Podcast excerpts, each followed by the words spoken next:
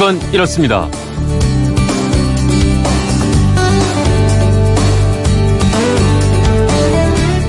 안녕하십니까 전종환입니다. 너무 자극적이어서 보는 것만으로도 졸음이 싹 달아날 때가 있습니다. 고속도로나 국도변에서 자주 보게 되는 졸음운전 경고 문구. 운전자들에게 경각심을 심어주는 플래카드가 곳곳에 설치가 되어 있는데 대형 사고로 이어지게 만드는 이 졸음운전 사고는 언제 많이 발생할까요?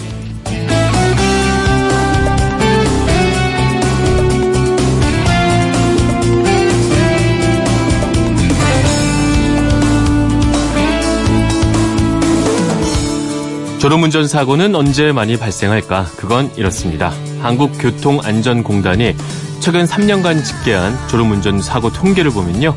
졸음운전 사고의 치사율, 즉 사건 사고 건수 대비 사망자 수는 4명으로 전체 교통사고 치사율의 2배였습니다. 졸음운전이 얼마나 치명적인지 바로 알려주는 통계였죠. 이렇게 무서운 졸음운전 사고가 많이 발생하는 시기는 바로 지금 무더위가 기승을 부리는 7, 8월에 가장 잦다고 합니다. 연간 졸음운전 사고 중 7, 8월 발생률이 20%에 육박을 했는데 여름에는 덥기 때문에 차량에서 에어컨을 자주 틀잖아요. 이렇게 차량에서 에어컨을 과다하게 사용할 경우 차 안에 이산화탄소가 증가해서 졸음을 유발하게 된다고 합니다. 졸음 앞에 장사 없다는 속담 뭐 누구나 공감을 하실 텐데 핸들을 잡은 운전자가 딱 3초만 졸아도 차량은 시속 100km 상태에서 80m를 달리게 됩니다. 방향까지도 물론 제멋대로겠죠. 자율주행차가 상용화되면 졸음운전 걱정은 안 해도 될지 모르겠습니다만 그때까지는 다른 도리가 없습니다. 졸리면 잠깐 쉬었다 가야 합니다.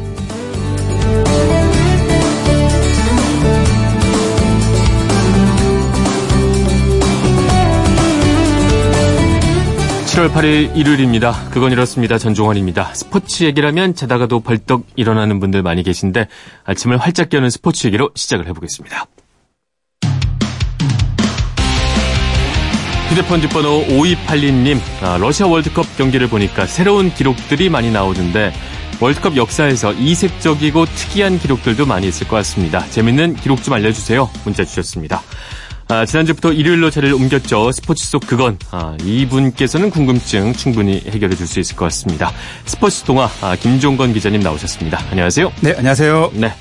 역시 뭐 스포츠는 기록의 경기 아니겠습니까? 네. 이색적인 기록 알려달라고 했는데 예. 어떤 것들 좀 소개를 해주실까요? 어, 역대 월드컵 기록 중에서 진기한 게 많은데요. 네. 우선 축구하면 골이니까 네. 골 중에서 가장 이제 하는 게 뭐 월드컵 한 경기에서 가장 많은 골은 누가 넣었을까라는 음. 게 아마 궁금하실 것 같은데요. 네. 이 러시아의 선수입니다. 올레그 샤렌코 선수가 넣었는데 1994년 카메룬과의 경기에서 혼자서 다섯 골 넣었습니다. 아, 많이 넣었네요. 네, 굉장한 거죠. 그다음에 그 진 팀에서도 그러면 가장 많은 골을 넣은 선수가 있는데 네. 이게 아주 재밌는 기록이 있는 게 1938년인데요.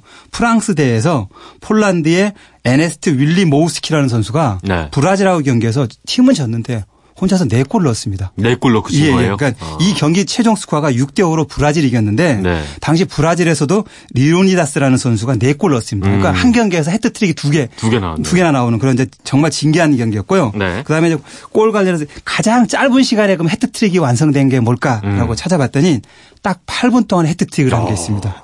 1982년도인데요. 헝가리의 선수입니다.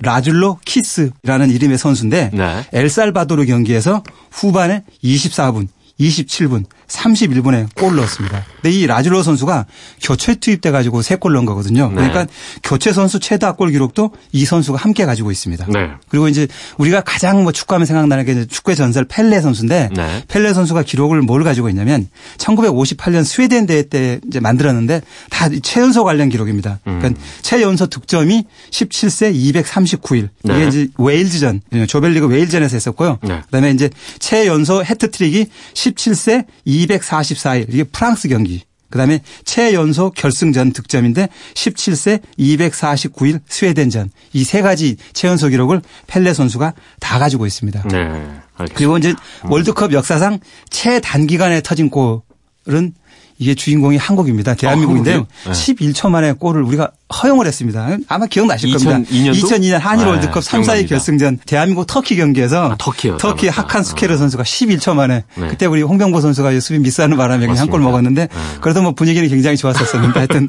그게 11초 가장 이제 최단 기간에 넣은 거고요. 네. 그리고 이제 역대 월드컵에서 그러면 가장 승부차기를 많이 했던 팀이 뭔가라고 찾아봤더니 아르헨티나가 무려 다섯 번을 했었습니다. 음. 근데 1990년에는 그 대회에서만 승부차기를 두 번을 했었고요. 네. 그다음에 98년, 2006년, 2014년 이렇게 다섯 번이나 음. 아르헨티나가 승부차기를 했는데 네. 이 중에 네 번을 이겼습니다. 그러니까 아르헨티나가 승부차기를 하면 좀 어. 강한 편이 있는 거고요. 또 한 번 승부차기 강한 팀은 독일입니다.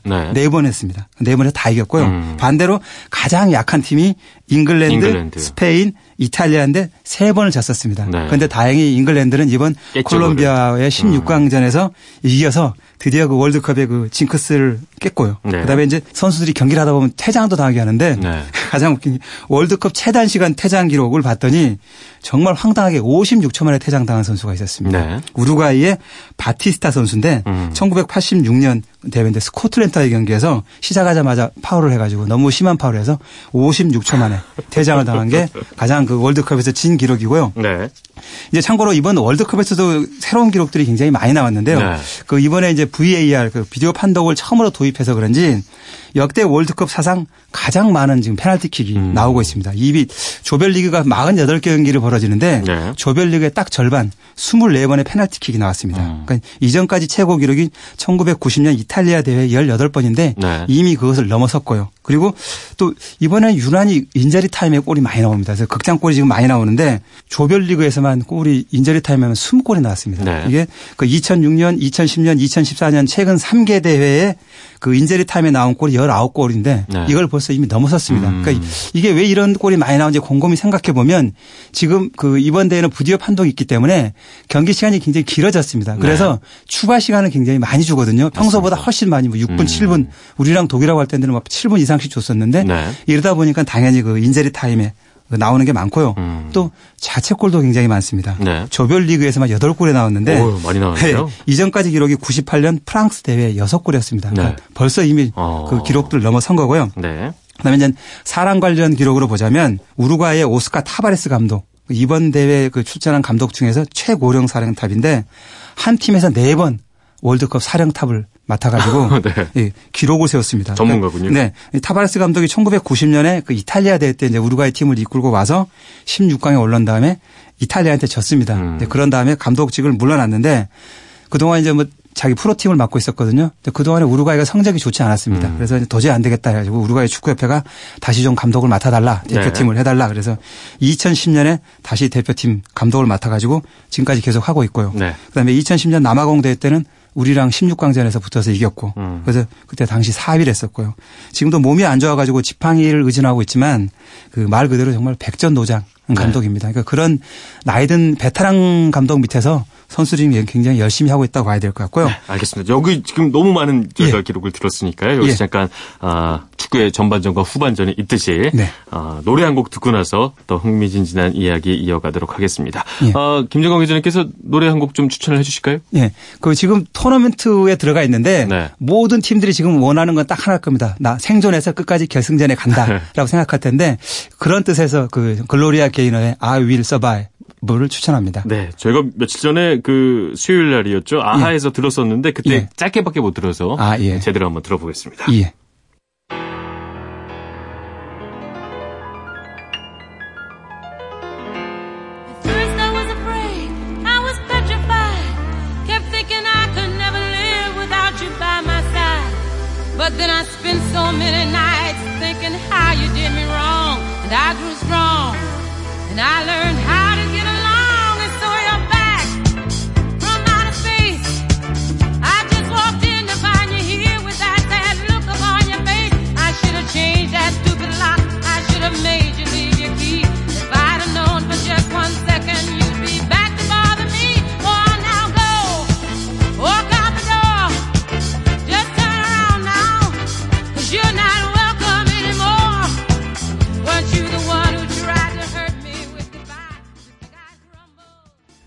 속 그건 후반전 이제 시작을 하도록 하겠습니다.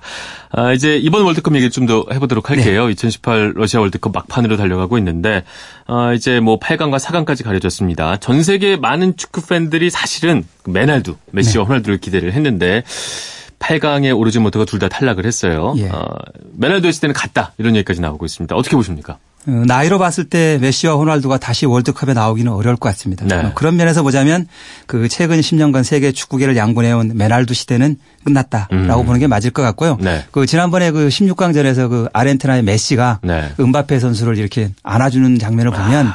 그게 저는 상징적이지 않나. 이제 내, 내 시대는 대관식. 갔다. 아, 네. 너의 뭐 시대다. 그렇게 예, 그렇게 아. 좀 보는 것 같고요. 사실 피파하고 전 세계 모든 축구 팬들은 호날두하고 메시가 월드컵에서 딱 한 번 맞대결하는 음. 것을 원했을 것 같은데 네.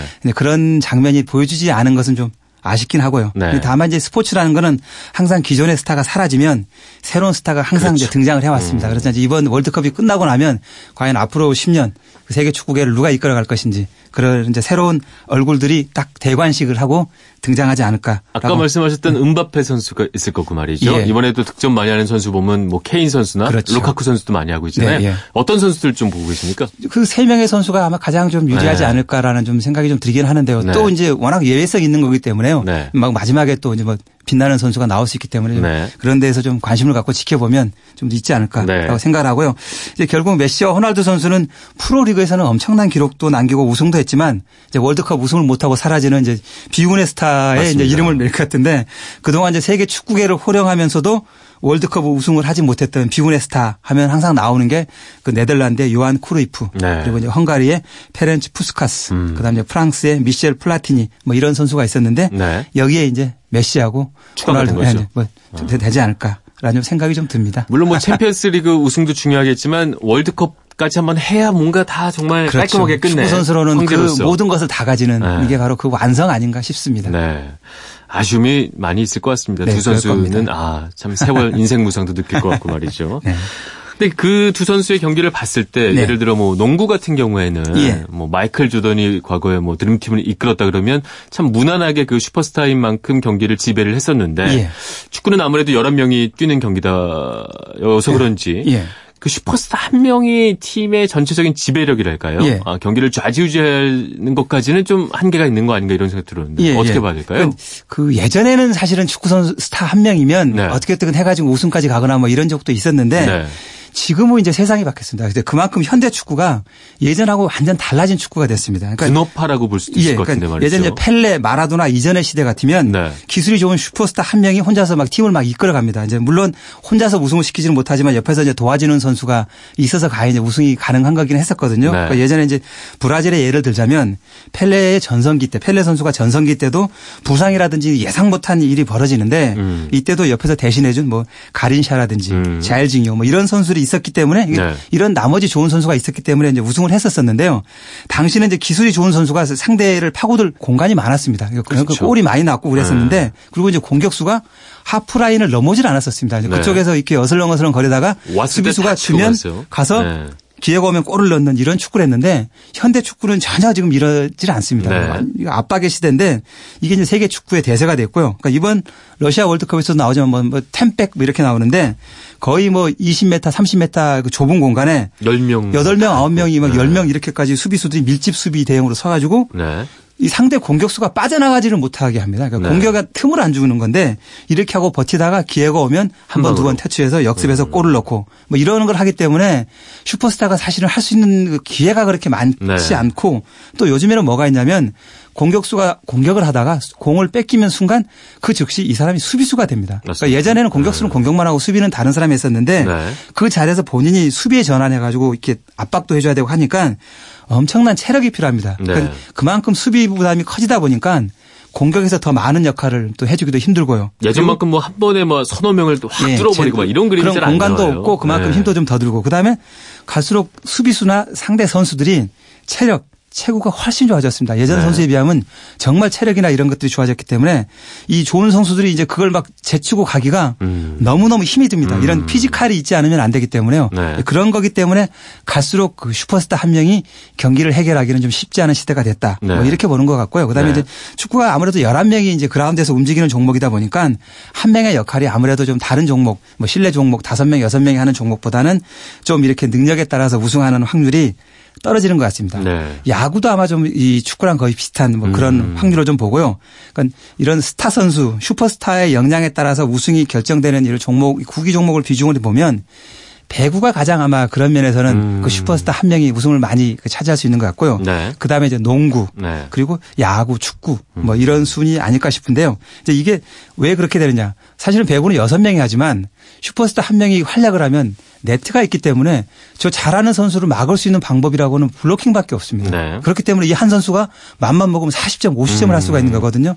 예전에 그 V리그에서 삼성화재가 가빈이라는 선수 데리고 있었는데 그 네. 3년 연속 우승했는데 가빈 선수가 혼자서 뭐 한 경기에 뭐 50점씩 내버리는 거거든요. 음. 공간을 뭐, 따로 쓰니까 가능한 그렇죠. 일이군요. 그 막을 수 있는 방법이, 방법이 몸싸움을 할 수 있는 방법이었기 네. 때문에 막는 수 있는 유일한 방법이 브로킹인데 네. 그 위에서 때려버리는 음. 거였거든요. 그다음에 이제 레오 선수 뭐 이런 거 가 있었기 때문에 음. 삼성화재가 연속 우승을 많이 했었었고요. 네. 그 다음에 농구도 마찬가지로 역시 마이크 조단이라든지 이런 슈퍼스타들이 있으면 음. 이제 좀 이 확률은 높죠. 그런데 네. 대신 농구는 몸싸움이라는 게 있기 때문에 약간의 변수는 그렇죠. 이제 그걸 있죠. 선수를 막을 수가 있는 네. 그러니까 더럽게 막을 수도 있잖아요. 예. 몸으로 막. 그러니까 더럽게 막으려면 사실 뭐 다양한 방법이 있을 것 같은데 어떤 예. 것들이 좀. 그런데 농구 같은 경우에서는 그 심판의 눈을 가리는 상황에서 여러 가지 반칙들이 많이 나오는데요. 네. 그 상대 선수의 눈을 찌른다거나 뭐 바지를 벗긴다거나 핥힌다거나 핥힌다거나 위에서 내려오는데 팔꿈치로 찍는다거나 네. 뭐 이렇게 하면 선수들이 굉장히 좀 자극을 받죠. 네. 상대 선수 입에다가 뭐 이상한 걸 넣는다든지 뭐 이런 일도 있고요. 이상한 걸 몰라요? 뭐 이제 뭐 뭐 여러 가지 좀 있습니다. 아, 그런 게 있고요. 막 넣어버려요? 예, 예 그런 것도 아. 정말 선수가 가장 화나는 경우가 그런 경우고요. 축구에서도 이제 뭐 쿡쿡 뒤에서 찌른다거나 네. 뭐 하는 경우.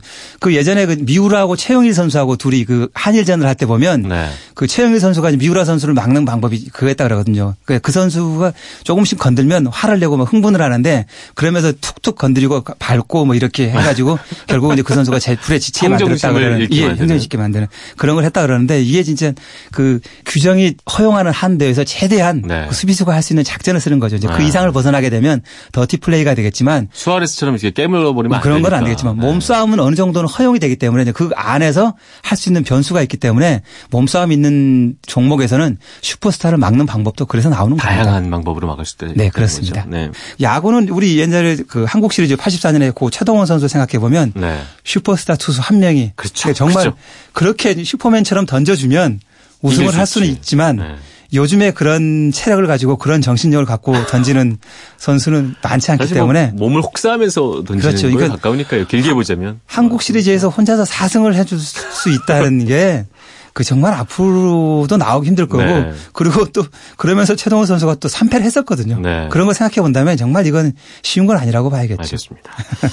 참 슈퍼스타도 먹고 살기 어려워진 시대가 되고 있는 거 아닌가. 그렇죠. 갈수록 분업화가 되고 네. 그만큼 이제 스포츠가 발달해 가지고 분석을 네. 하기 때문에 슈퍼스타들이 좀 더 활약하기가 어려운 그렇죠. 세상이 됐다. 이렇게 봐야 될 것 같습니다. 하지만 또 우리는 개인의 어떤 특출난 능력에 되게 열광하는 편이잖아요. 그렇죠. 그래서 또 음바페 선수의 그런 스피드 같은 걸 보면서 기대 이상 어. 인간의 하는 사, 네. 한계를 넘어서는 그런 능력들을 보고 싶어 하는 거죠. 그게 네. 또 스포츠기도 하고요. 네. 정말 참 저희만 살기 어려운 게 아니에요. 참 세상 어려운 것 같습니다. 네, 스포츠가 궁금한 분들은 이렇게 그건 이렇습니다. 인터넷 게시판이나 MBC 미니 문자로 사연 보내주시면요. 오늘처럼 궁금증 풀어보도록 하겠습니다. 스포츠를 즐기는 수준을 더 높여드리는 스포츠 속 그건이었습니다. 김종건 기자님 말씀 잘 들었습니다. 고맙습니다. 네, 감사합니다.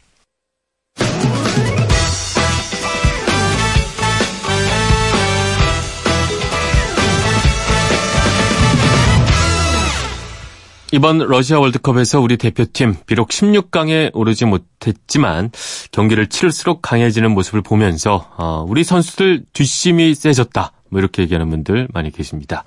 과거에는 왜 초반에 잘 싸우다가도 막판에 무너지곤 했었잖아요. 이제는 그렇지 않더라는 겁니다. 축구를 하면 이런 뒷심이 좀 세지는 건지 이번에 세계를 감동시킨 태국 유소년 축구팀 소년들 동굴에서 실종된 지 열흘 만에 생존이 확인이 됐죠. 세상과 단절된 극한 환경에서도 의연함을 잃지 않았다고 하는데 이 소년들은 코치의 지시에 따라서요 신체 움직임을 최소화했다고 합니다. 언제 나갈지 모르는 상황에서 기력을 아껴야 됐던 거죠. 이 소년들은 동굴 바닥에 흐르는 물은 입에 대지도 않았고 대신에 천장과 종유석에 맺힌 물을 모아 마시면서 열흘을 버텼다고 합니다. 대단하죠. 어, 이런 뒷심과 생존력 우리 모두에게 필요한 능력이 아닌가 싶습니다. 특히 우리 아이들 어떤 극한 상황에 처하더라도 이렇게 뒷심을 발휘하면서 지혜롭게 생존할 수 있는 사람이 되도록 키워야만 될 것 같습니다. 네, 그건 이렇습니다. 전종환입니다. 들으면 들을수록 더 잘 들리고 깊은 맛을 느낄 수 있는 음악이 바로 클래식 음악이죠. 잠시 후에 클래식 음악과 함께 돌아오겠습니다.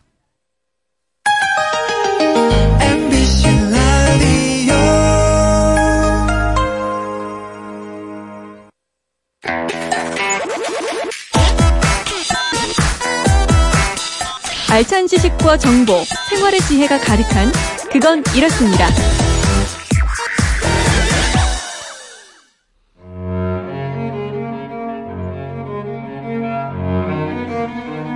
일요일 아침 고전 음악을 읽는 시간 가져봅니다. 클래식 아학 코너 최영옥 클래식 평론가와 함께하겠습니다. 안녕하십니까? 네, 안녕하세요. 네. 자, 지난 시간에는 그 묻혀있던 악기의 가능성을 끌어내서 이제 주요 악기로 발전시킨 네. 거죠. 예를 들어서 뭐 바흐가 첼로의 가능성을 받고 그다음에 모차르트는 클라리넷의 아름다움을 이끌어냈다 이렇게 네. 말씀을 해주셨는데 어 되게 흥미로웠었어요. 그렇죠. 네, 그래서 트럼펫을 네. 어, 극대화시켰던 하이든도, 하이든도 있었죠. 네, 네. 이런 얘기 조금 더 이어갔으면 좋을 것 같은데, 네, 오늘은 그래서 그 두 번째 시간으로요. 네. 어, 또 준비를 해봤습니다.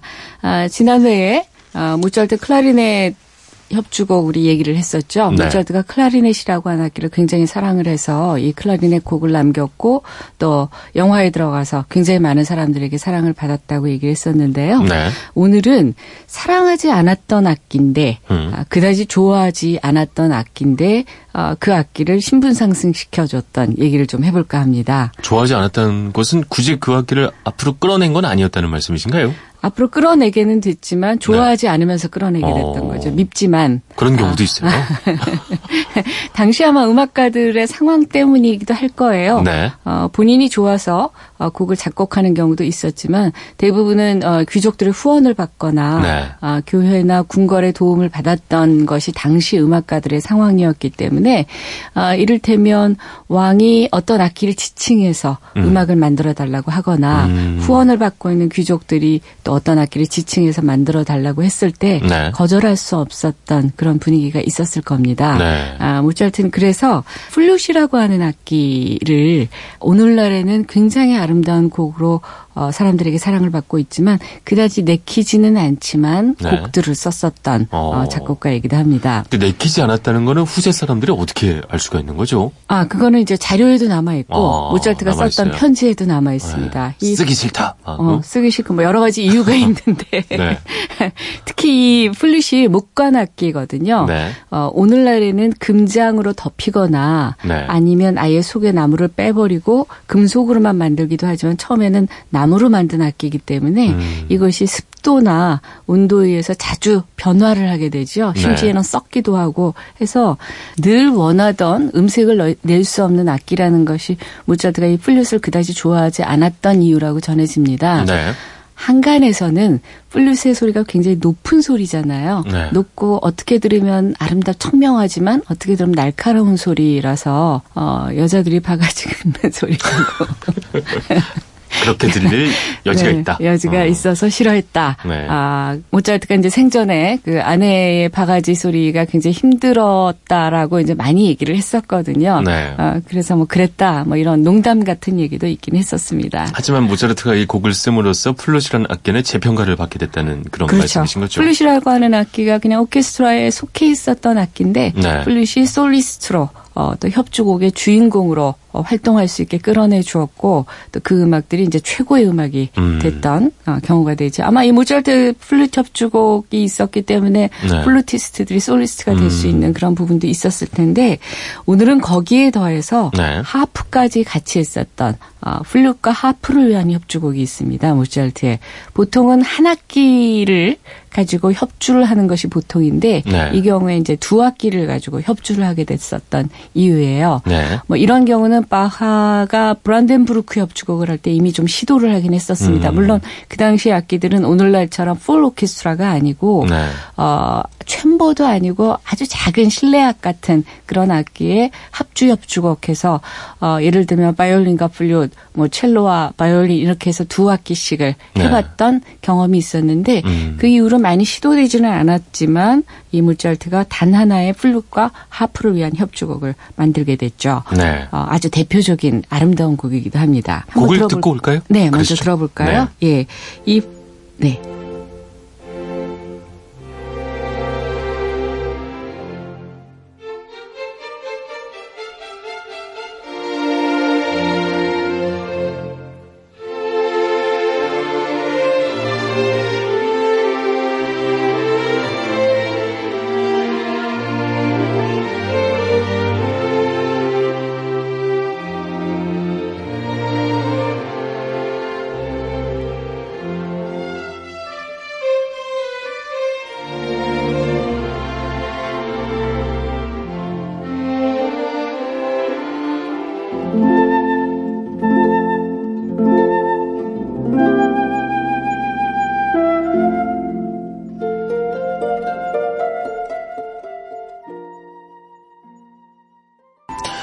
플룻과 하프를 위한 협주곡 C장조죠. 네. 네. 그 중에 2악장을 2악장. 들어봤습니다. 가장 아. 알려진 곡이기도 하고 네. 영화나 드라마에도 많이 삽입됐었던 음. 곡이기도 합니다.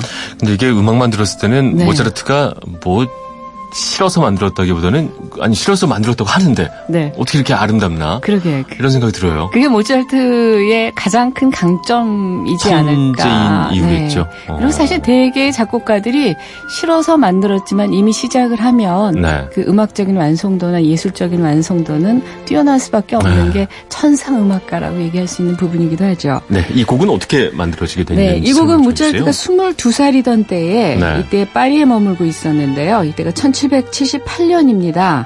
이때 오랜 친구였었고 또 후원을 했었던 이 그린 남작으로부터 이 아르투아 지방의 영주이면서 음악 애호가였었던 드 귄 백작을 소개받았거든요. 네. 근데 이 드 귄 백작이 재영 프랑스 대사를 지냈고 또 외교적으로 영향력이 있었던 귀족이었어요. 네. 근데 이제 이 백작이 딸의 결혼식에 연주할 협주곡을 의뢰를 하게 됩니다. 네. 그리고 굉장히 플룻을 연주를 잘했었던 음. 어, 그런 백작으로 전해져요.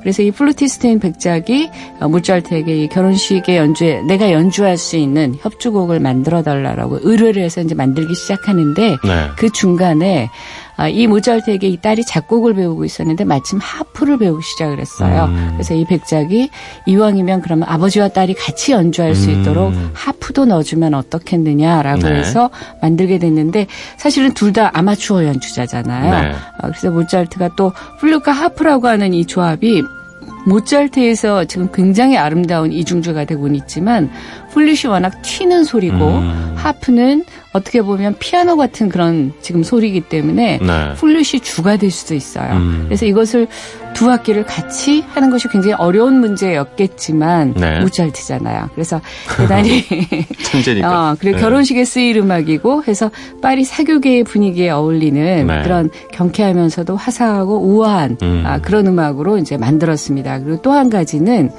이게 말하자면 맞춤 작곡이었던 네. 셈이잖아요. 네. 의뢰가 됐었던 음. 작품이기도 하고 그리고 특히 하피스트가 이제 초보자였기 때문에 음. 사실은 하피스트는 굉장히 많은 장식을 하는 장식음을 내는 악기거든요. 네. 그런 부분을 거의 뺐습니다. 그래서 어렵지 않게 네, 어렵지 네. 않게 그래서 아마추어가 연주할 수 있게 만들었던 그래서 어떻게 보면 어, 이 하프 소리를 빼고 피아노가 대신할 수도 있을 음. 것처럼 그렇게 만들었던 곡이긴 하지만 네. 대단히 아름다운 네. 곡으로 오늘날 사랑을 받고 있는 곡이기도 음. 하죠. 그러니까 말하자면 이게 스스로 원해서 쓴 곡이 아니라 아까 네. 말씀하셨듯이 돈을 벌기 위해서. 네, 맞습니다. 어. 근데 문제는 어 이게 어뭐 백작이 네. 자신의 딸의 결혼식에 쓸 음악으로 요청을 해놓고 아 작곡료는 제대로 지급을 안 했던 것 같아요. 정말요? 그래서 나쁜 사람이네.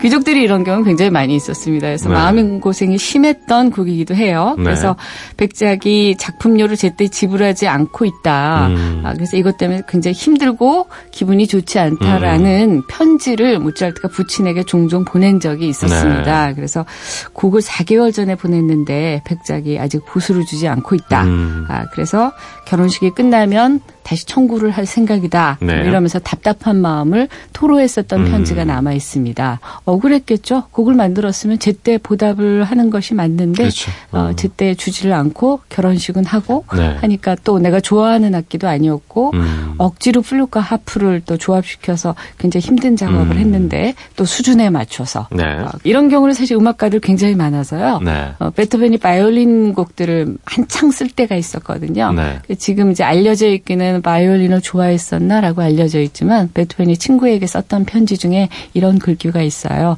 최근에 나는 바이올린 곡을 열심히 쓰고 있는데 음. 바이올린 곡을 쓰면 이게 굉장히 작곡료가 다른 곡에 비해서 높네. 음. 그래서 열심히 쓰고 있다네. 네. 뭐 이런 것도 있었거든요. 알겠습니다. 네. 자, 플룻의 어떤 재발견 네. 모차르트 통해서 들어봤는데 어, 또 다른 악기가 있을까요? 이번에는 네. 더블 베이스라고 하는 악기가 있습니다. 음. 어, 우리에게는 콘트라 베이스라고도 하고요. 네. 어, 쥐스킨트라고 하는 이 작가의 소설 콘트라베이스라고 하는 것 때문에도 우리나라에게 네. 알려져 있기도 하고 재즈 좋아하시는 분들이라면 베이스가 되는 둥둥둥, 네, 둥둥 서서 연주하는 네. 첼로의 두 배 크기 정도 약 2미터가 되는 악기죠. 네. 이 악기는 그냥 저음의 악기이기 때문에 주로 베이스를 담당하는 악기였어요. 음. 너무 저음이라 기승전결이 확실한 솔리스트가 되기에는 좀 어려웠던 악기거든요. 네. 그래서 베이시스트들은 알아서 그냥 아, 자기는 배경이 되는 베이스가 되는 존재라고 생각을 하고 있었는데 이 악기를 앞으로 끌어내서 오늘날 베이시스트들이 가장 좋아하는 곡목이 됐었던 작곡가가 있습니다. 네. 슈베르트라고 하는 작곡가죠. 슈베르트. 네. 네. 슈베르트의 가곡이기도 하고 피아노 오중주이기도 하는 송어라고 하는 작품 있죠. 네. 어, 숭어로 알고 계신 분들도 있을 수가 있는데요. 음. 제가 아마 이 시간을 통해서 소개를 했던가 싶기는 한데 음. 숭어가 맞을까요? 송어가 맞을까요? 송어가 맞다고 말씀하셨던 것 네, 맞습니다. 제 기억에 있는 거 보니까 오스트리아가 내륙 지방이고 네. 바닷고기를 볼 수 없었던 상황이고 또 제목 그대로 trout라고 하는 것이 음. 송어기 때문에 우리나라에서 일본의 자료를 번역하는 과정에서 과정에서. 일본 사람들은 바닷고기가 조금 더 가깝기 때문에 숭어라고 네. 표기했던 거 이제 그렇게 됐던 부분인데 네. 어쨌든 이 가곡의 송어 부분을 슈베르트가 굉장히 좋아해서요. 이것을 피아노 오중주로 만들어서 음. 그 중에 사악장에 이 선율을 집어넣게 됩니다. 네. 보통 이 피아노 오중주는 피아노, 제일 바이올린, 제이 바이올린, 비올라, 첼로 음. 이렇게 악기가 구성이 돼 있어요. 네. 근데 슈베르트는 여기서 더블 베이스를 집어넣기 위해서 제일 바이올린과 제이 바이올린을 하나로 통일하고 그래서 네. 피아노와 바이올린, 비올라, 첼로, 더블 베이스를 음. 집어넣는 굉장히 이색적인 어, 피아노 오중주로 어, 만들게 되죠. 네. 어, 그러면서 이제 이 곡은 우리가 알고 있는 이 송어의 주 멜로디를 악기들이 돌아가면서 한 번씩 솔로를 해요. 어, 대개는 한두 악기가 솔로를 하는데 여기는 네. 돌아가면서 한 번씩 해서 음. 더블 베이스가 열심히 같이 연주하다가 모처럼 메인 테마를 아, 음. 같이 하기도 하는 곡이거든요. 네. 그래서 그 매력이 아, 더블 베이스 주자들이 송어 연주를 같이 하자 그러면 굉장히 좋아하면서 달려옵니다. 음. 보통은 그냥 뒤에 가려 있다고 생각했다가 네. 아, 중간에 메인 테마도 연주할 수 있고 주역 악기로 음. 어, 부상했던 부분이라서 네. 어, 그래서 한번 이 송어 한번 들어볼까요? 좋습니다. 네, 사악장입니다.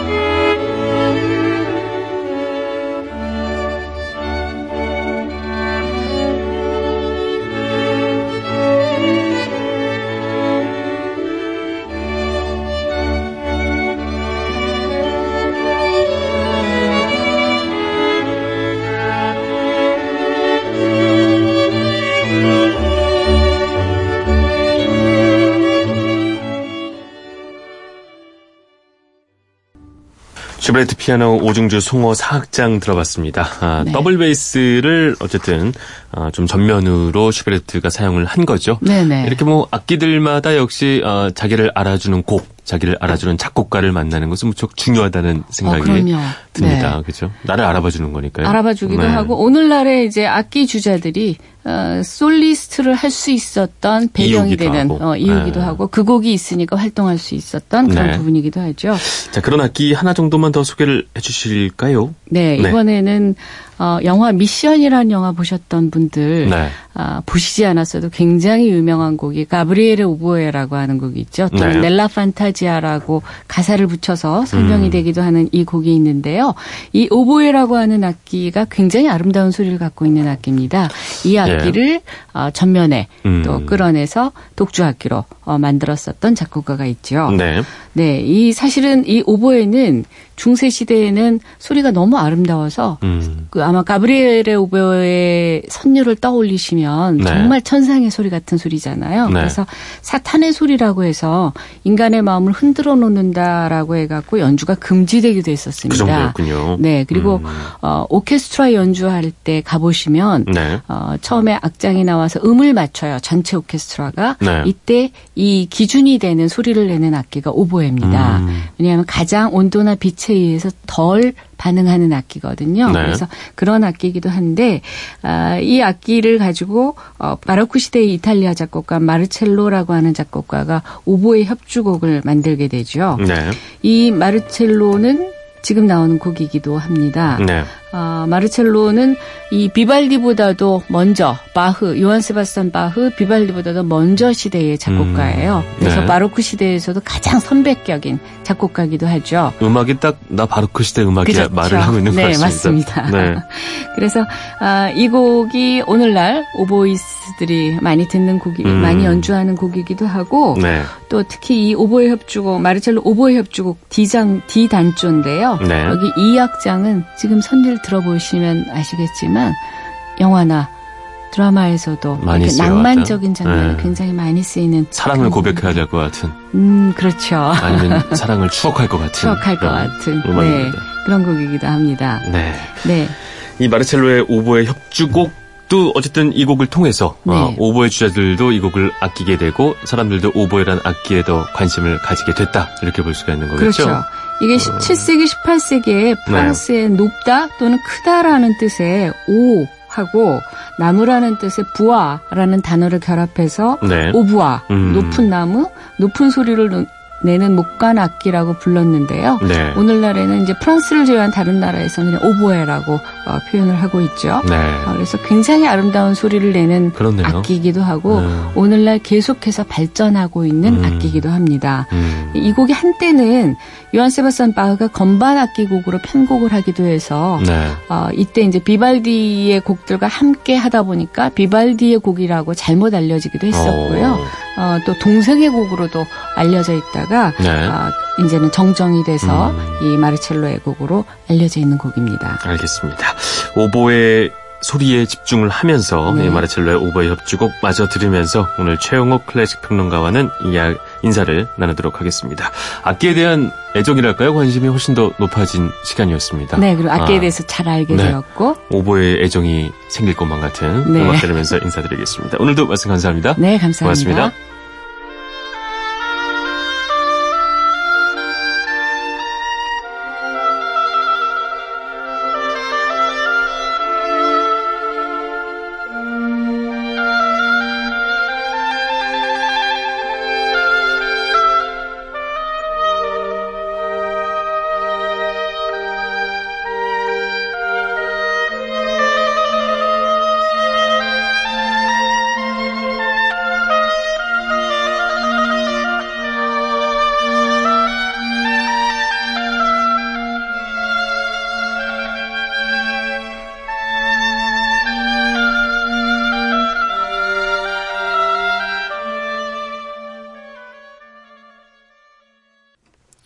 Complete me. 당신은 나를 완성시킨다.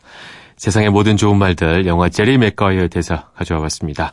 악기마다의 개성과 아름다움을 발굴해서 최상의 곡을 만드는 작곡가들처럼 분명 우리의 삶에도 나를 완성시켜줄 혹은 내가 누군가의 삶을 완성시켜줄 기적 같은 기회 혹은 운명이 있지 않을까 싶습니다. 네, 오늘 마지막 곡은 아, 제리 맥과이어 오스트에서 골라봤습니다. 스카고의 How to Say I'm Sorry 보내드리면서 마무리하겠습니다. 저는 내일 다시 찾아오겠습니다. 지금까지 아나운서 전종원이었습니다. 일요일 아침이죠? 좋은 휴일 보내십시오.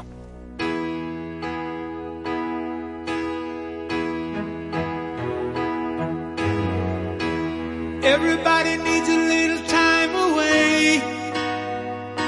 I heard it say from each other.